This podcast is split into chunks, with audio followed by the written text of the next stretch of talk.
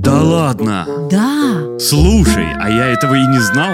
Я же говорю, интересные факты. Программа «Факты в массы».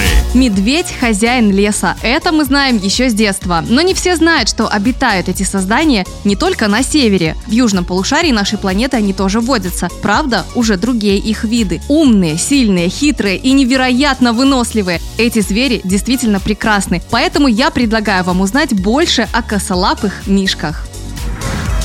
В настоящее время бурый медведь обитает на небольших оторванных друг от друга участках бывшего ареала нашей Беларуси. Занесен, между прочим, в Красную книгу. В последние годы отдельные, обычно проходящие, медведи наблюдались в Могилевской и Гомельской областях. Однако после создания Полесского заповедника медведи поселились в Гомельской области и живут там постоянно. Медведи – это относительно молодое семейство животных. Появились они приблизительно 5-6 миллионов лет назад. Все виды медведей невероятно умны. Эти животные очень любознательны, всегда пытаются исследовать новые необычные объекты, обладают хорошей памятью.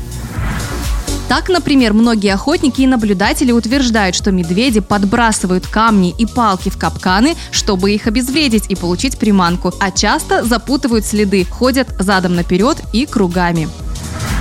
Медведей принято считать косолапыми, но это совсем не так. Все дело в их необычной походке. Медведи одновременно опираются на две левые лапы или на две правые. Вот и создается впечатление, будто животное переваливается с одной стороны на другую.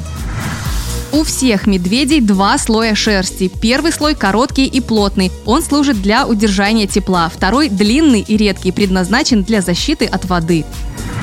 Несмотря на свою медлительность и неуклюжесть, медведи имеют очень хорошую реакцию и могут быстро бегать. На коротких дистанциях косолапые могут развивать скорость в 55 км в час. Это на 20 км в час больше, чем показатель физически подготовленного мужчины. Медведи, обитающие в лесах, например, бурые, гризли, малайские, умеют лазить по деревьям. Правда, высоту охотно покоряют только молодые особи. Все медведи, кроме белого и панды, впадают в зимнюю спячку. Во время спячки животные теряют от 30 до 50% массы тела. Под белым мехом полярного медведя находится черная кожа.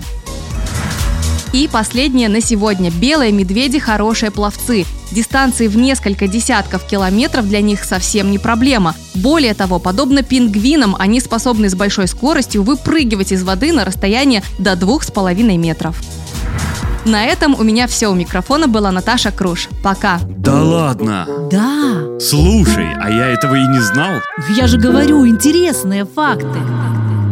Программа «Факты в массы».